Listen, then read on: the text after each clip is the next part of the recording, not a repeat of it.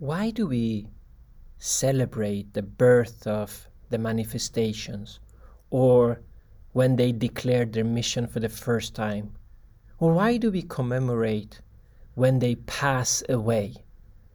Let's have a look at an example that might help us understand this question from a different perspective. This is the Baha'i Stories shortcast. In each episode, we tell a story or two and then reflect on what we can learn from these stories. The stories are from Baha'i sources, but our reflections are purely our personal understanding. Let's start.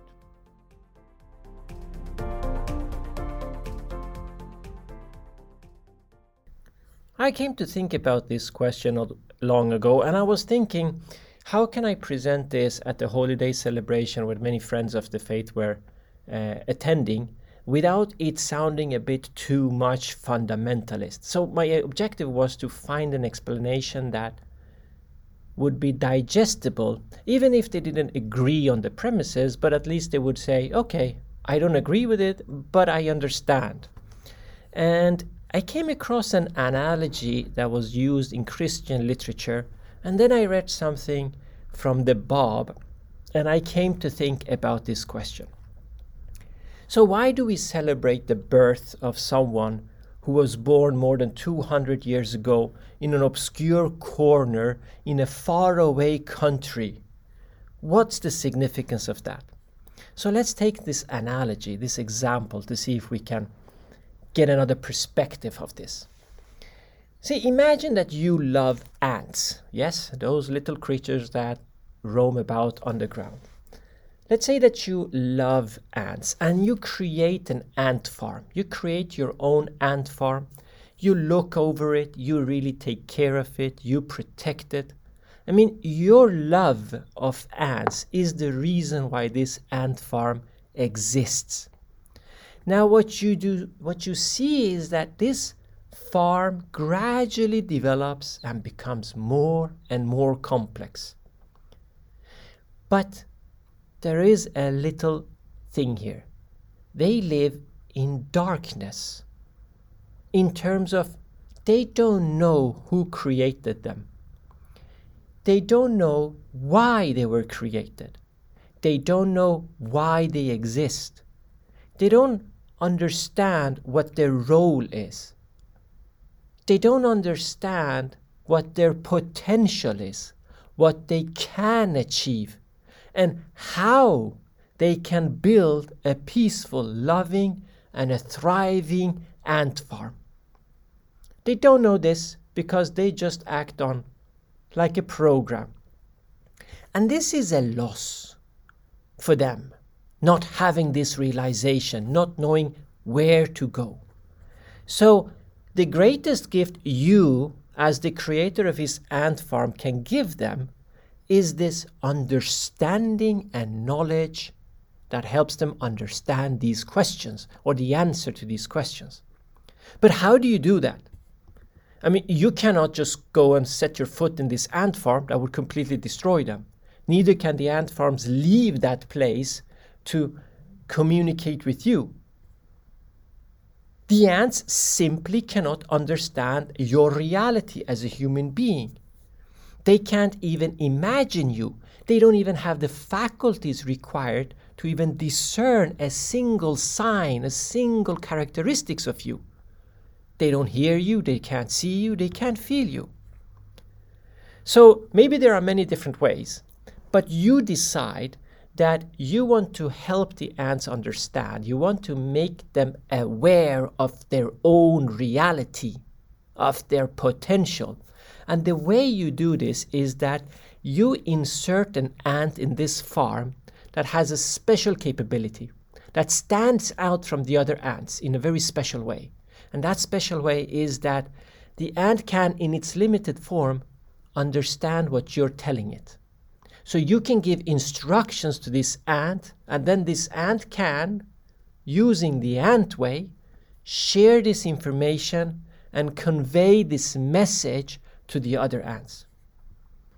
Now, you as a creator have put this special ant that conveys your purpose for the ants that gives the other ants through this special ant knowledge, understanding about how they should behave, what their potential is, how they should organize themselves as an ant farm to create even further, to become aware of their own existence. This is what you are providing through this special ant. Now, going back to so, why do we celebrate the birth of a manifestation or the declaration of a manifestation? Well, considering that this is the time, the birth, for example, this is the time when one of these very special beings are born into this world, which is the highest reflection of the attributes of God.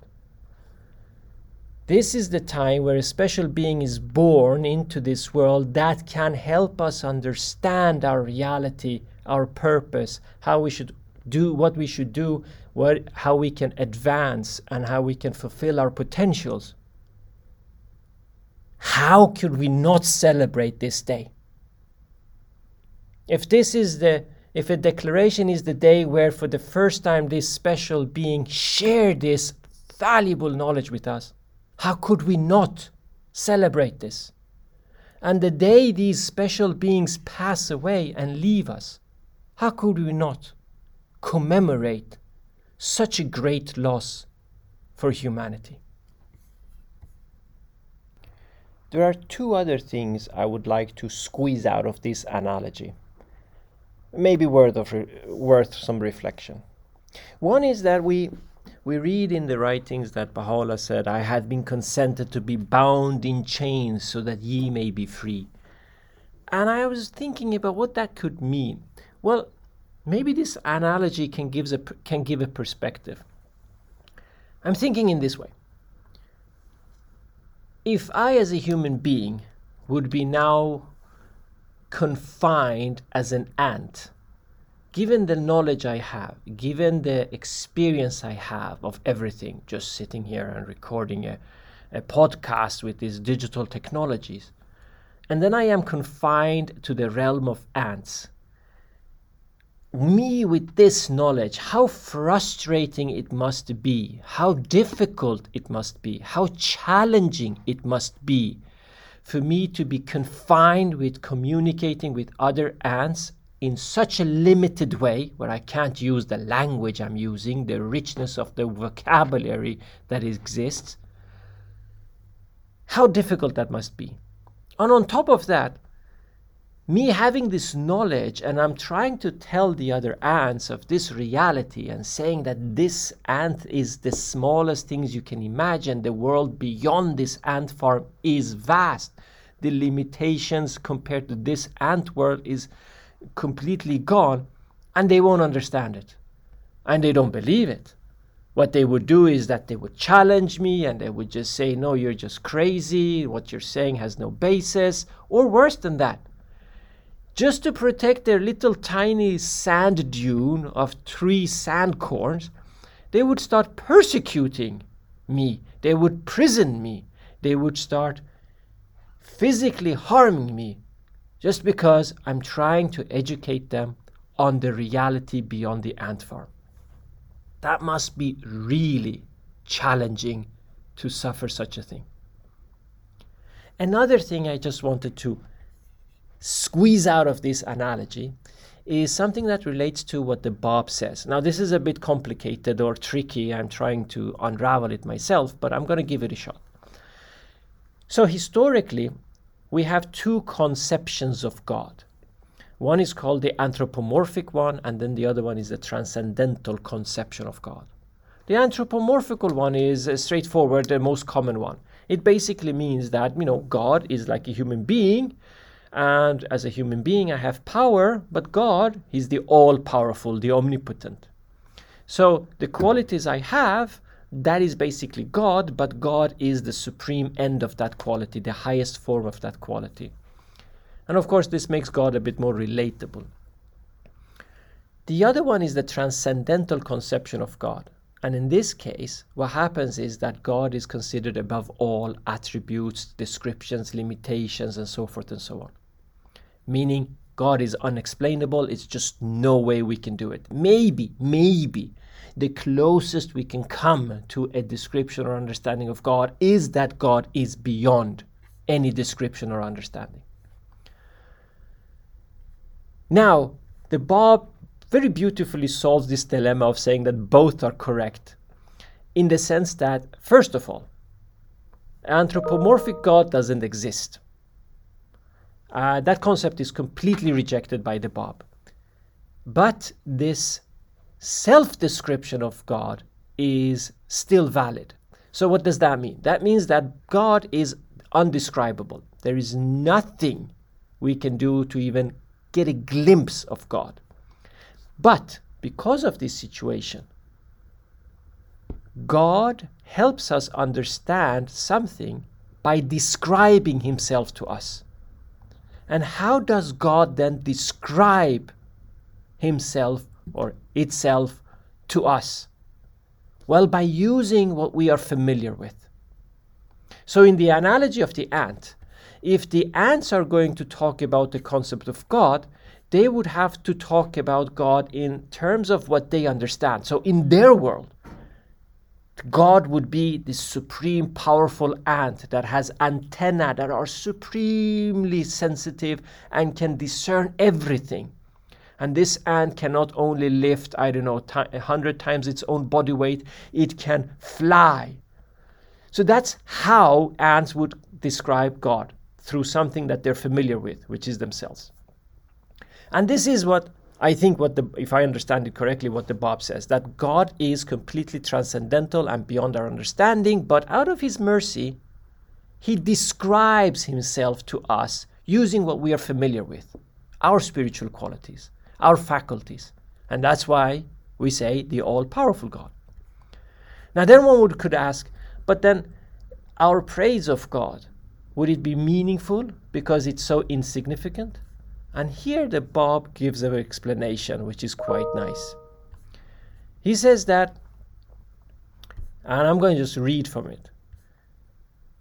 For verily, how can thou, which thou comprehendest, be adequate before God, when thou and whatever thou comprehendest are creatures before God? How can we understand God when we are all creatures of God? But this becomes a bit interesting. Bab says, God is pleased with the ant that praiseth God with two antennae, inasmuch as the ant is unable to find a higher description to praise God. God accepted the ant by his grace and mercy. And then Bab continues to say, Likewise, thou seest knowledge and power as attributes of perfection and independence. Therefore, thou describest God with them. Verily, God glorified be He is pleased with thee and thy praise, notwithstanding His knowledge that none besides Him knoweth, and naught but Him encompasseth His power. So, this is beautiful in the sense that well, God is not, I mean, when we say all powerful, this is just a description we have of God, but not at all what God is. But God accepts that praise because this is our limitation. This is how we can understand God. Just as the praise of the ant of this mighty two antenna God is accepted because the ant is not able to praise in any other way.